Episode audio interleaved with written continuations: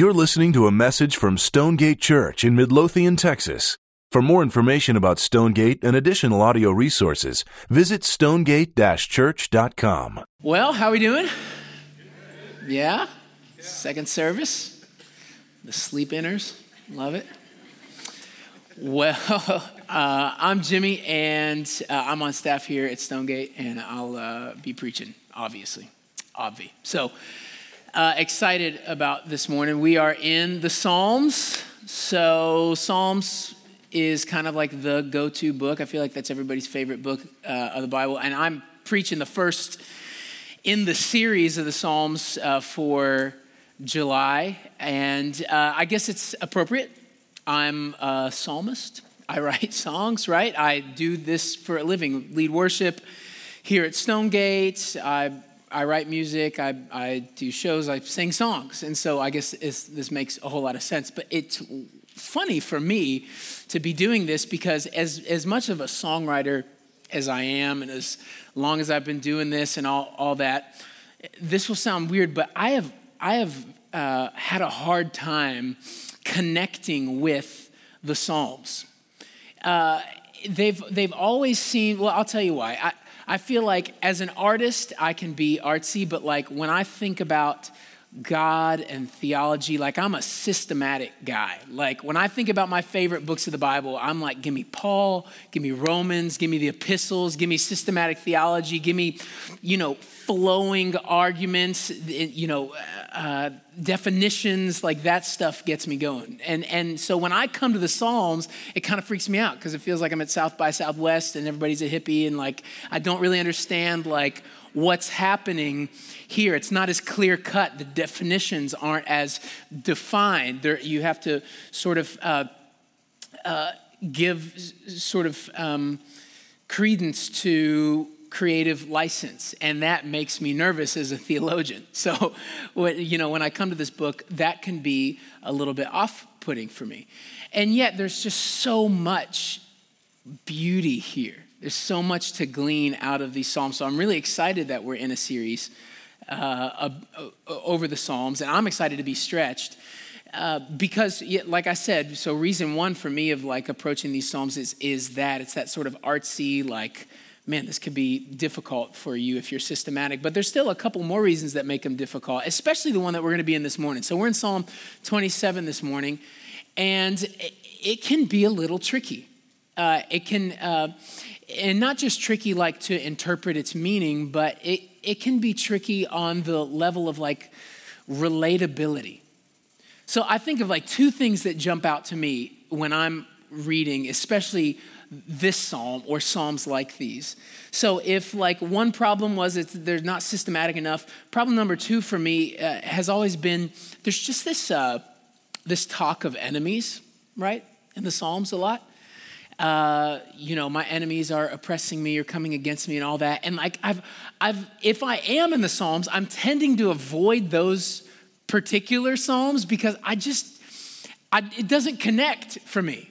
Like on like a surface intuitive level that doesn't connect for me. Like I just can't tell you the last time that I was chased down by a murdering horde. It hasn't happened in years for me. That's not like a thing that goes on regularly. So when I come to the Psalms and I see those moments with like David here, I'm just like, ah, I wanna, I wanna feel you, bro, but I'm just not feeling the whole like they wanna devour my flesh. Like that just, you know what I mean? Like it's just, it's, it's unique about that. And I think uh, it's worth, it's worth settling on, on this point for just a second, just to go, as we're reading the Psalms, we want to be able to see ourselves in these moments. So let's not blow past this. Let's, let's get some categories for when we're reading about enemies, how we're supposed to interpret that, how we're supposed to see that.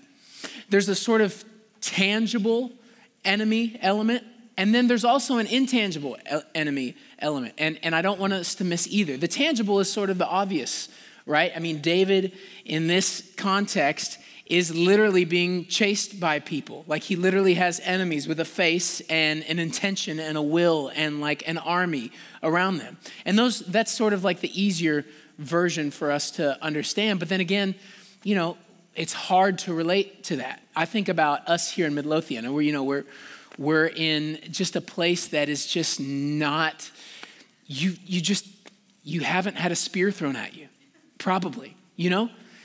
In New York, it's different.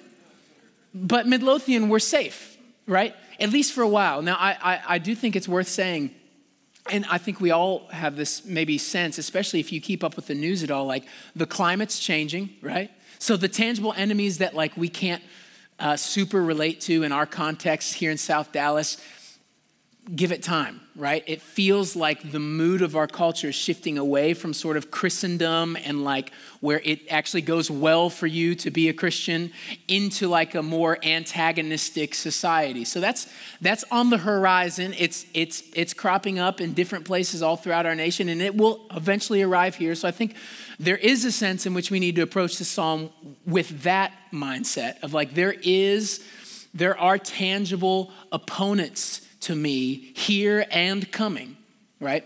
So that, that is the tangible side. But then there's also that intangible, right? Because when, because when we're talking about enemies, we're talking about those people, those things, those whatever that strike fear in our hearts. And, and that doesn't always have to have a face, right?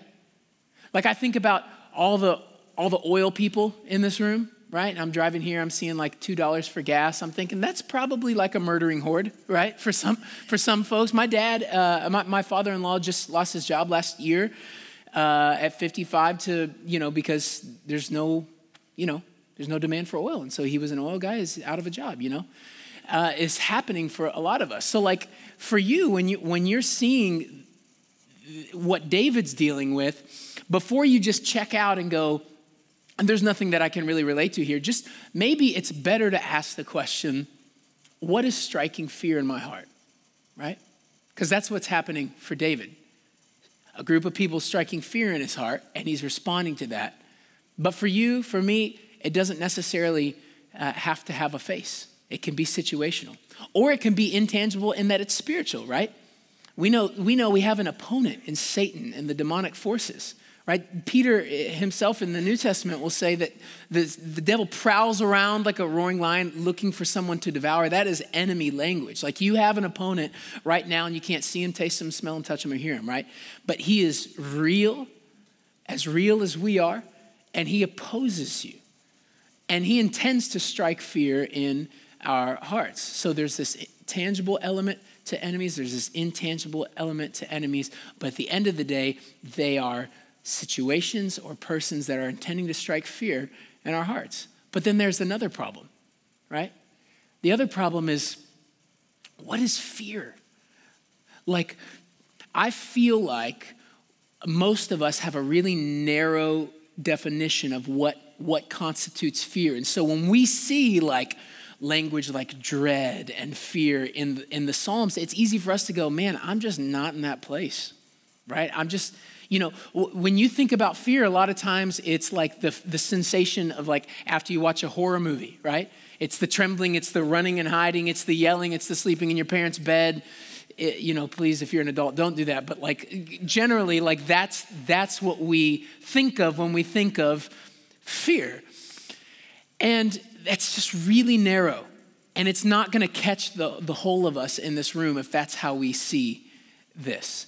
Uh, let me give you what I think might be a, a, a more helpful definition of fear so that as we're reading along, you can sort of put your situations in that context. You can put your emotional states in that context and, and see if it resonates more. So, uh, for, for the purposes of this sermon, we're going to frame fear in this way Fear is the feeling produced when something you love is threatened, or when something you feel you need is withheld. Let me say that again. Fear is the feeling produced when something you really love is threatened, or when something you feel that you just desperately need is being withheld from you. So, with that being our definition, you can see how that really broadens the scope of things. I mean, a lot more things in our daily life fall into those sort of categories of emotions. And the tricky thing is, it doesn't always have to like manifest like running and hiding, right? There's all sorts of ways that fear can crop up. So again, you might hear that and you still might be like, man, I just, I don't deal with a lot of fear. But have you considered for a moment that angry people are fearful people? Like anger can be a guise for fear. Like think about the guy who's driving down the road. He's on his way to work, 7 a.m., and there's just like this uncomfortably slow person in front of him, like in the fast lane, and he's just stuck and he can't go anywhere. Anger bubbles up. He's he's raging. He's cussing them out from his car. Like there's anger in that car, right? That's happening. But what's beneath it? What's motivating that anger? Well, what we don't know is that this guy is late for a meeting, and this is his third meeting to be late for. And he's thinking in the car, if I'm late for one more meeting, I'm hosed. My boss is going to cut me from the team. Like, there's no, like, my job security is at stake when I'm not getting to work. So fear rises up in him, right? Or maybe fear of reputation. Like, how am I going to come off if I'm always the guy who's coming in late in the office? But that fear motivates anger. So it looks like mad, but it's actually scared. You see that? Or like anxiety, worry. This is probably a more common sort of sentiment when we think about fear, but just that sort of wringing of your hands like, did I pass the test? Like, is everything going to be okay? Are we going to be able to pay the mortgage this month or the rent this month? Like, what do I do? That sort of looking every which way feeling. Anxiety, that, that would be under that banner of like fear motivated sentiments. Even despondency like that desire to sort of check out and be done with it you know that feeling. I mean everybody does right? You know it's the it's the feeling of like life is so overwhelming for me. When my mind when i let my mind go to thing x like i am just so stressed. Thank god there's SportsCenter right? Or this magazine or this Blue Bell carton or this this nap that awaits me right and, and we become despondent and we check out and we go, I'm not going to deal with it. But that despondency is a guise for fear so often. So, so now, as, that all being said, I want you to be able to more easily now see yourself in this psalm. He's going to be talking about enemies. He's going to be talking about fear. He's going to be doing it in poetic language, but we are right there with him. So many of us in this room are right there with him. So I want you to be able to see that as we go. Those are the rules for reading this psalm. Can we agree to the rules? Fantastic. Here we go. We are in Psalm 27, and I'm just going to start by reading the first three verses for us. So here we go. Verse 1 The Lord is my light and my salvation. Whom shall I fear? The Lord is the stronghold of my life. Of whom shall I be afraid when evildoers assail me to eat up my flesh, my adversaries and my foes? It is they who stumble and fall. Though an army encamp against me, my heart shall not fear. Though war arise against me, yet I will be confident. So let's stop there. This psalm uh, is about enemies, it's about fear, but it's also more than that.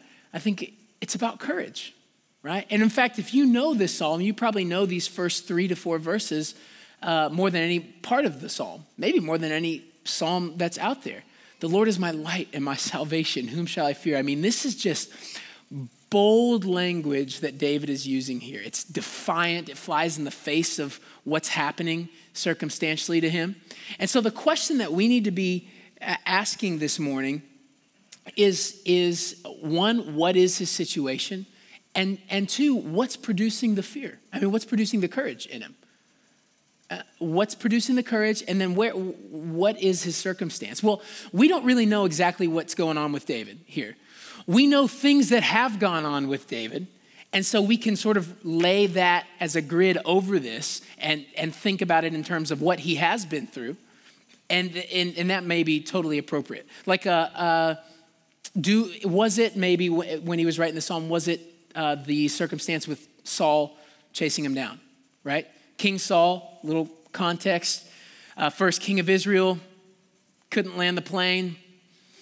God brings Samuel to anoint David. David's now the boy king, future king, but Saul's still in power. Saul just bubbles with anger at this guy, decides he needs to take his life, right? Starts chasing him all over Israel, and David's in hiding. Uh, I'll just read this for you to give you some context. 1 Samuel 23 26. Now, David and his men were in the wilderness of Maon in, in the Arabah to the south of Jeshimon. And Saul and his men went to seek him. And David was told, so he went down to the rock and lived in the wilderness of Maon. And when Saul heard that, he pursued after David in the wilderness. Saul went on one side of the mountain, and David and his men on the other side of the mountain. And David was hurrying to get away from Saul, and Saul and his men were closing in on David and his men to capture them. So that's the situation. That's, that's a situation in David's life. King of his nation hunting him down to take his life. Was it that that he wrote this psalm for? Maybe. Was it Absalom? Maybe so. Absalom, if you remember, is one of David's sons. David's sons, rough go. It was, it's, it, I don't know what your family life's like it was worse for David, probably. So it's Absalom sees his father in power, knows that he's not the rightful heir to the throne, so he's trying to arrange circumstances such that he does get to be the rightful heir to the throne. He gets a posse around him. He convinces them, hey, I'm the guy. They say yes to him, and now he's chasing David. 2 Samuel 15, 13. And a messenger came to David saying, The hearts of the men of Israel have gone after Absalom. And David said to all of his servants who were with him at Jerusalem, Arise and let us flee, or else there will be no escape for us from Absalom. Go quickly, lest he overtake us quickly and bring down ruin on us and strike strike the city with the edge of the sword. So was it Absalom? I mean, it, it would make sense, right? It's, it certainly fits with like the attitude of the psalm. We don't know what it was, but you need to just sort of see whatever it was, we can agree David's in a tough spot, right? This is, this is not an easy situation that he's in.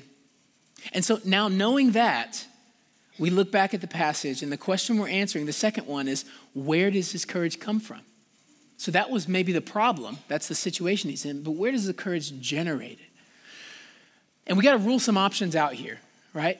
Because we, we want to answer this question for ourselves. At the end of the day, we're trying to get to the, to the heart of the issue for ourselves. How do we gain courage when fear strikes? So, was it, as we're reading this psalm, was it that maybe David underestimated his enemies. Like he thought little of what those guys were bringing to the table.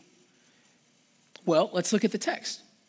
So, so I'm going to just do a quick overview of Psalm 27. I'm just going to pull out some language that David puts around the idea of enemies and, and how they are to him, that sort of thing. So just listen to the language he uses and answer the question for yourself.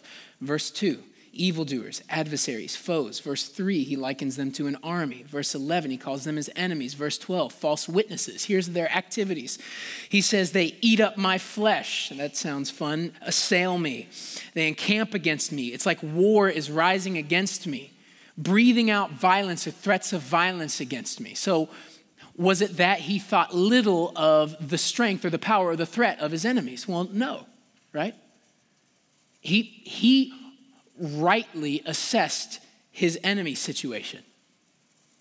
Was it that maybe, okay, he, he saw his enemies, but, but he overestimates his strength, right? That, that maybe when he looks in himself, he goes, I've got the facility, I can, I can, I can handle this, right? Well, that's not it either, right? Because in, throughout the whole psalm, there's not one self referral moment of David that isn't a moment of expressing need to God. So there's no sense in this psalm that he thinks his enemies aren't a problem.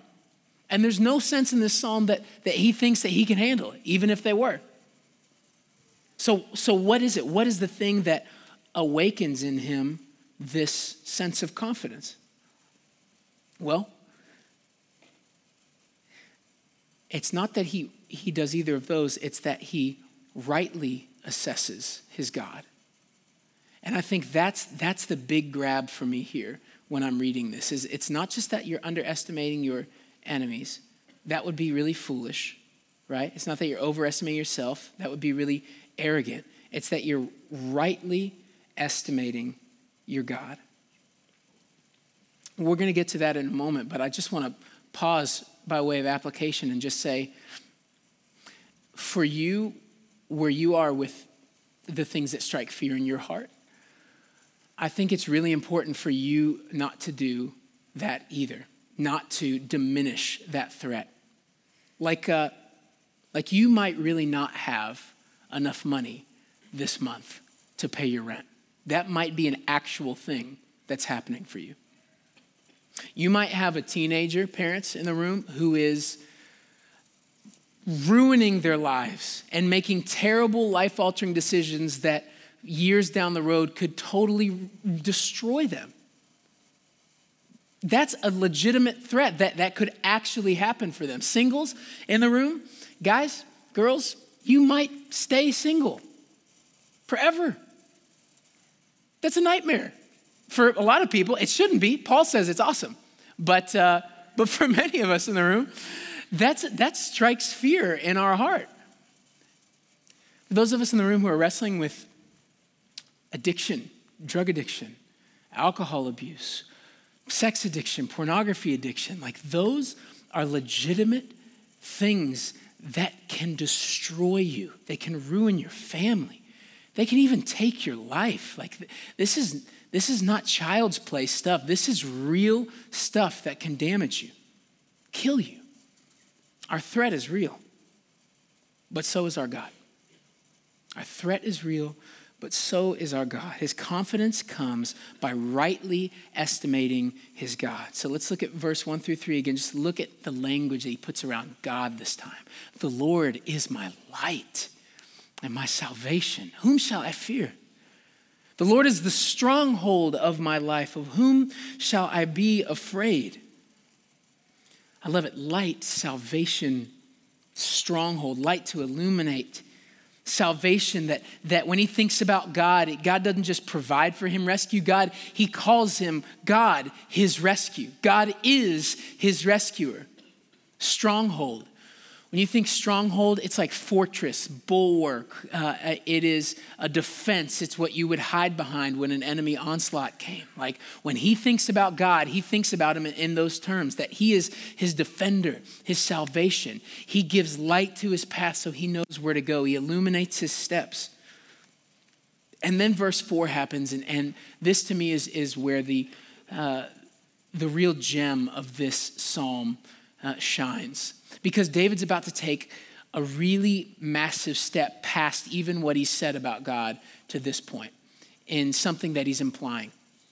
Because up to this point, when, when he's talked about God, it's about what God can do for him in light of his enemies, right?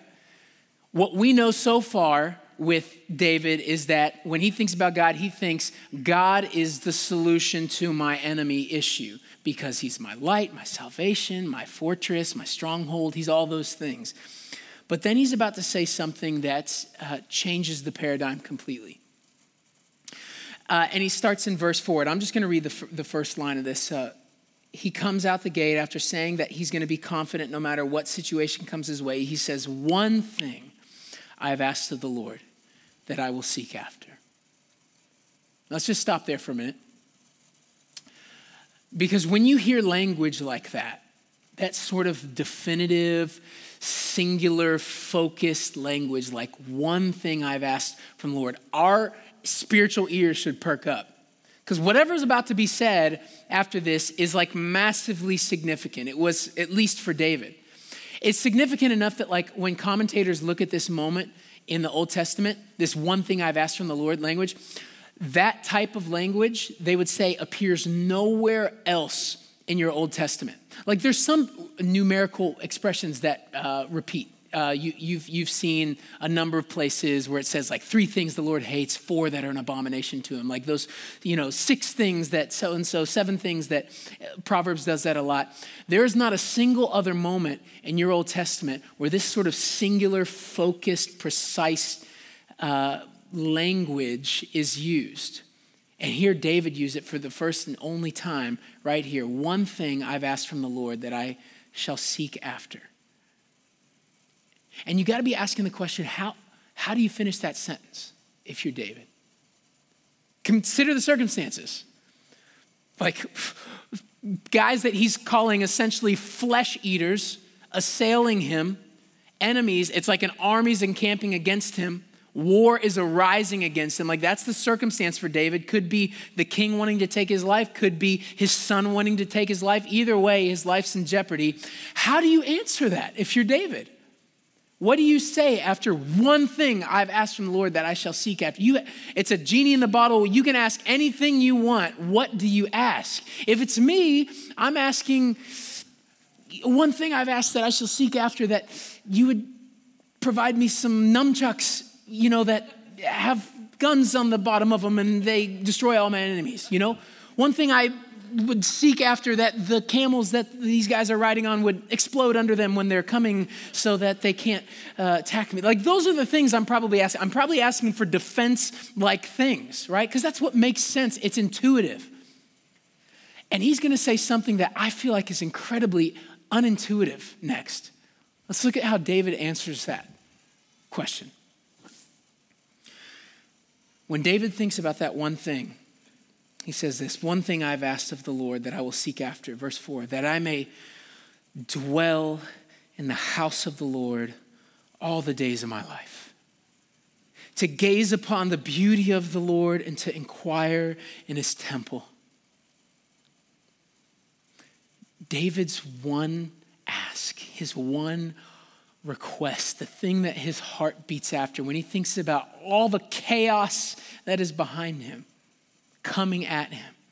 It's this I just want to see God. I just want to I just want to be with you and I want to see you.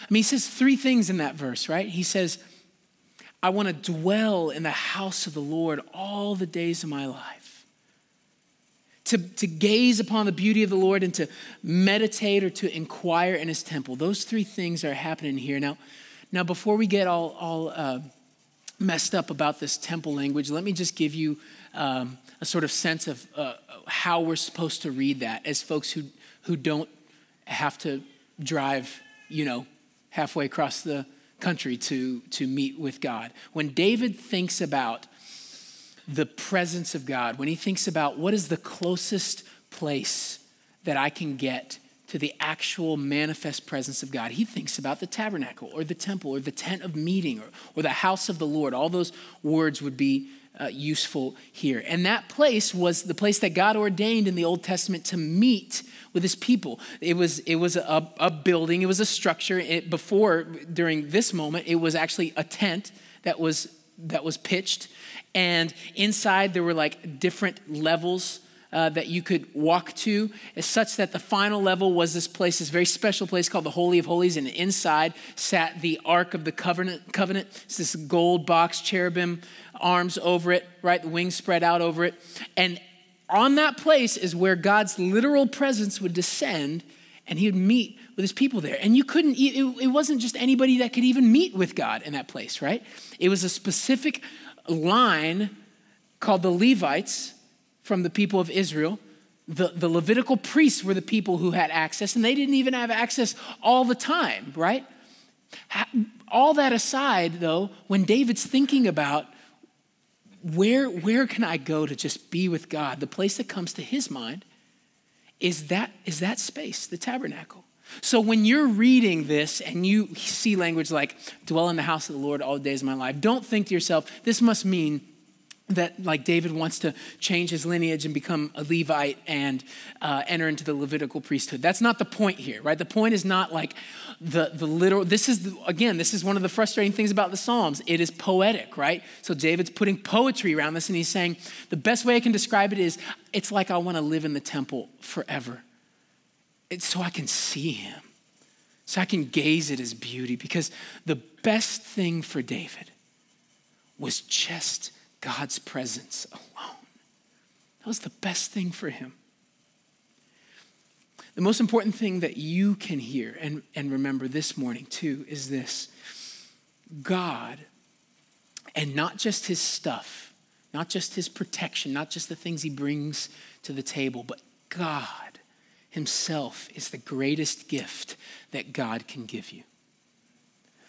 Listen, God, and not His stuff, as great it is, as it is, God is the greatest gift that God can give you and that God wants to give you this morning. I, uh, I think about this uh, in my own life, and I think about last year. Some of you um, maybe remember this. Uh, I, uh, for about six months last year, lost my voice.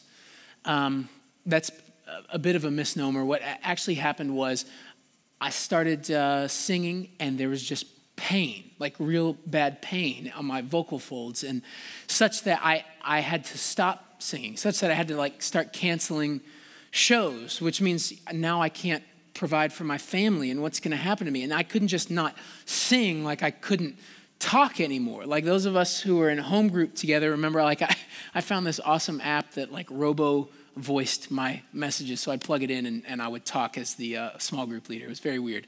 But I, I, I wasn't able to speak, I wasn't able to sing. And it was just a nightmare for me. I mean, that's my livelihood. That's what I do. Even if I didn't get paid for it, that's what I love to do. And it, it, it felt like it was being taken from me. Like that was my enemy, right? And fear just rose up inside of me.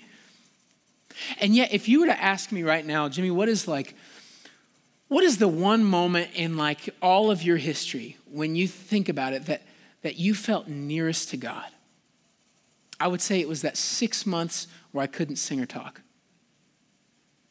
It was the, it was the time in my life where I had the most fear that I, that I was the most near to God. Isn't that fascinating? Like, I, I, in that moment, I had nowhere else to go. And so I would just start rushing to him in his word, and I would sit with him for sometimes hours at a time asking him tough questions about why this was happening, getting to know him in his word, having Jesus just leap off the pages at me. And as I saw this picture of God grow, as I saw as I saw his sovereignty expand and like his authority over all things including my voice grow and develop through through the reading of his word and through talking to him, I just fell in love with gazing at him. And it became just such a sweet thing for me to just look at him and marvel at his beauty and, and know at the end of the day, it's going to be okay. It's going to be okay. And can I say, oh, that those feelings, that gazing, that enjoyment of, of seeing Jesus rose in me before I was able to talk again. It wasn't that I got what I wanted and then finally I was like, oh, God, you are so good. So many of us, that's Christianity for us. It's like, I'll celebrate God when He gives me what I want. But what David's doing here is going, in the midst of not getting what I want, right? In the midst of them coming at me, gazing at you is the best thing. You with no attachments, you with nothing else you're bringing to the table, just you. Does that describe you? Does that describe your encounters with God? I want to give a warning right now because I think there's a warning hidden in this passage for us. There is a type of gazing at God that only seeks his hand and what's in it and not his face. There's a type of gazing that we can do as Christians, Bible believing, church going Christians, that only seeks his hand but never seeks his face. That type of gazing offends God, and He will not bless it. Let me say it this way I'm married 10 years now with Kelly, and, uh, you know, we, uh, I'll give you this scenario. If we're walking down an alleyway at night, which we love to do, we just love dark alleys at night and a ninja jumps out and tries to karate chop my wife and take her purse, I'm gonna punch that ninja in the face and take his purse because nobody messes with my wife, right? That's just how I roll. But if you were to go to Kelly and ask her, Kelly, why did you marry Jimmy? She would probably not say, I married him because he beats up ninjas for me. And he, he protects me from, from harm in dark alleys when we're walking at midnight. She wouldn't say that. What would she say? Hopefully. Hopefully, she would say, I married him because I love him, for him, for who he is, for, for the man that God made him, not because of all the things he's bringing to the table for me. but just for who he is simply. You need to hear me say this um, God will not be exploited by you for your own personal gain. Like you hook up with God and get some stuff that He has, and, and, and now you're good. Do you know what it's called when you exploit someone without relationship for your personal betterment? You know what that's called? There's a word for it. It's called prostitution. And some of you need to hear this this morning, and this might feel heavy handed, um, but God will not be a prostitute for you. He is interested in a marriage, He wants covenant, He wants love. He does not want a one night stand, He does not want a fling, and He does not want to be exploited. Are you coming to God just to get something from Him? Is He a means for you? Or is He the glorious end of it all? I love how John Piper says it God is the gospel. He is. The, that's the punchline of the gospel is you get God. Even if you think that, that heaven is the end game for you, you've misplaced what Christianity is. It's God in heaven for you forever. That's the gem of it all. God alone. He even says it right here in, in uh, the Psalm, uh, Psalm 27 8. You have said, Seek my face. My heart says to you, Your face, O Lord, I do seek. Let's be people who seek his face and not just what's in his hand. Amen? So then, as we're reading along, there's these massive statements of confidence. David's, David is leaning on God. He is, he is full of courage in God. And then there's this pivot. And it's a strange pivot. And again, it's one of the reasons that when I read the Psalms, I'm, I'm left confused because it's like, what, what does this turn mean for my theology? I'll just read it to you and, and we'll talk about it. Uh, verses 7 through 12 is a little section we'll read. Hear, O Lord, he says, when I cry aloud. Be gracious to me and answer me. You have said, Seek my face. My heart says to you, Your face, O Lord, do I seek. Hide not your face from me. Turn not your servant away in anger. O you who have been my help, cast me not off, forsake me not, O God of my salvation. For my father and my mother have forsaken me, but the Lord will take me in. Teach me your way, O Lord. And lead me on a level path because of my enemies. Give me not up to the will of my adversaries, for false witnesses have arisen against me, and they breathe out violence. At first glance, that's got to be so confusing for some of us, right? Like, is this cat schizophrenic? What's happening? You just said like the most like affirming, God has got my back sort of thing that, that's, that's in probably all the Psalms. And then like, please don't be angry at me, God. And, and they're closing in on me. And what are you, what am I supposed to do? Like, like draw near to me. I'm calling out to you. Like there's all these pleas, plea after plea after plea. It can feel really confusing, but I think there's something for us here. I think God is saying something to us in this moment, and, and it's been precious to me. I think the takeaway from this moment is this good theology, good theology still cries out to God. Good theology still cries out to God. Like they're not mutually exclusive. Like one, one of the problems that happens, and, and, it shouldn't, it's a problem with our flesh, not with, with the theology, but one problem that happens with embracing big, robust, sovereign God theology can, is that it can produce in our flesh this attitude of like stoicism or, or apathy or fatalism. Like, que sera, sera, it's going to be what it is. God's in control of everything. It's whatever, man. You know, it's that whole like your life's falling apart. Man, how you doing? God is good, man, all the time. It's like, bro, shut up. It is, it's not good right now, right? But but sometimes we can mistakenly think that like I if I cling to this particular doctrine that that I have to be cool, just complacent, calm but that is not what our Bible shows us. David has awesome theology, better than you, better than me. And here he is crying out, pleading with God God, be gracious to me and answer me. Like, there's concern. Are you going to answer me? I hope you do. Like, it's just real. And isn't it just like a breath of fresh air to know, like, you can know big truths about God and still know that He's inviting you to cry out. Like, that's what prayer is. Like, it's crying out to God, pleading with Him, talking with Him from your heart, not giving Him some like phony, I know that you know all things and are sovereign, and so I'm just gonna be good. And my house is on fire. Like, that's weird. Don't do that. Ask Him for grace, ask Him for help, shed a tear. It is okay to do that. He's calling us to do that. A Christian is not somebody who, who is stoic, who is, who is stone faced. We're soft people who believe big things, but then we cry. Then we go to God.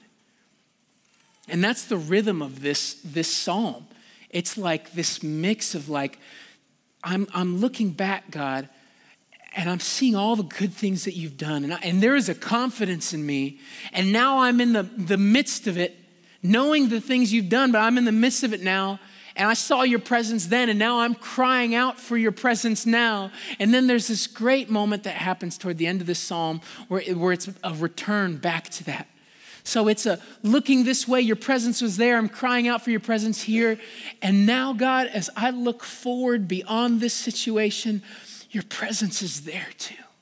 It's at the end of it, it's at the beginning. You're going to meet me here, and it's all the way at the end. Let's read these last three verses together. It says uh, in verse 12, he says, Give me not up to the will of my adversaries. For false witnesses have risen against me, and they breathe out violence. And then here's the turn I believe that I shall look upon the goodness of the Lord in the land of the living. Wait for the Lord. Be strong and let your heart take courage. Wait for the Lord. That verse uh, 13 is an interesting one. Um, and I don't want us to, to get it twisted. I don't want us to read something into the text that David uh, wasn't originally intending. So let's, let's just be clear. When David's thinking about the situation he's in, and he's thinking about the oppression that's coming against him. The walls are closing in, enemies, fear. And when he says something like, I would have despaired unless I believed that I would see the goodness of the Lord, you know, in the land of the living. He's probably not thinking heaven here, right? Old Testament theology of heaven and hell and afterlife, it was narrower, it was smaller, it was cloudier, murkier. There, were, there wasn't a, a really clear picture here. Most commentators agree that, that he's likely talking about like here, like, like right here on this earth and this land of the living. I'm to see the goodness of God. Like, I'm to come out of the other side of this and be okay. Like that's that's likely what he's saying here. Like he's saying I have a confidence that God is going to turn all these things for my good in this life and in this life after this is over I can say I'm still seeing your goodness in the land of the living. But of course we're on the other side of the New Testament, right? And we and we have more than he had. So much more. We have we have such clearer lenses to look through. So clear that what looks like the land of the living to David for us really looks a lot more like the land of the dead. Because we know what the land of the living looks like now. We know what it really looks like. And by comparison, this, this doesn't seem near as hopeful. So for us, I think it's totally appropriate. If for David it was, it was in his life, for us, it's, it's still very appropriate for us to see this text and go, there is a future for me if this circumstance pans out or not, if I get out of this or not, if the fear subsides or not, if my enemies prevail or not, there's an end game for me here that is beautiful. I get to see God in His goodness and be at peace. And I get what my heart's desire is, which is gazing at the beauty of God and the goodness of God forever. That's what David's reminding himself of here. And man, what a great reminder for us. In the midst of like all the things that rise up in you, in me, all the terror that strikes our heart, It's what Rodney's been preaching about for the past few weeks, hasn't it? That sort of future glory. Man, it is, it is that, that sort of sense of what's coming is good for me because I've been purchased. Jesus has, has made a way, has established me in the family of God, and I am good for eternity. So I'll get to gaze at God eventually. It's that sort of attitude that emboldens us, right? It's that attitude that, that gives us such courage in the midst of persecution, in the midst of suffering, like this light and momentary suffering that we're dealing with now. It is that thought that the Bible is saying you need to cling to future ideas of what's coming for you in Christ. And that's what's going to give you the confidence you need. You know, as I thought about the end of this psalm, I just couldn't help but remember what happened, uh, what, six, eight months ago now uh, in Libya, where uh, 21 Egyptian Coptic Christians were captured in Libya. I think we have, we have a picture here of it. You guys remember this scene? 21 guys working in Libya, Egyptian Coptic Christians, captured by ISIS at the time brought to this beach. And the reason that we know anything about this story is uh, because ISIS made a video of it and, and put it online. And uh, it's five minutes of them mocking Christ, uh, exalting themselves, and then taking these guys' heads off. And I just, I just couldn't help but think about this, this story, that, that image, when I was working on this. Because I'm asking myself the question what makes these guys not be sobbing uncontrollably right now? What, what made them be able to stay on their knees and not jerk away? You know, it was reported that, that they were on their way, on their journey on the beach to this spot, singing hymns to one another, to Jesus. Their last words recorded on the video were them just whispering to themselves, Lord Jesus Christ. What produces that type of courage? What does that? The gospel does that. A promise that at the end of that moment, five minutes after that moment, they will see the goodness of the Lord in the land of the living. If, if that news is sturdy enough for them, and it's sturdy enough for David here, with all the opposition, with his life being threatened. Is it not sturdy enough for us in our relatively small dealings, our relatively small crises? It is, and so much more. We have a hope. We have a, a view of God and what He's done in our past. We have permission by God to, to gaze at him and call on his presence in the present trials that we're going into right now. And we have a hope that at the end of it all, we'll still get him. We should be emboldened people. We should be sturdy, strong, stable people in Christ. People who can fix our eyes on the goodness and the beauty and the majesty and the glory of God, and that make us unshakable inside. I just think about David, his last line here. Wait for the Lord. Be strong and let your heart take courage. Wait for the Lord. That is what we are called to this morning, too.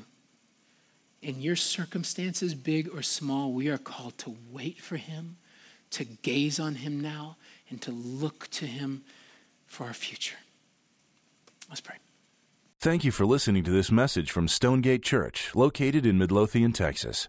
For service times, additional audio and study resources, as well as information about our church, please visit us at stonegate-church.com.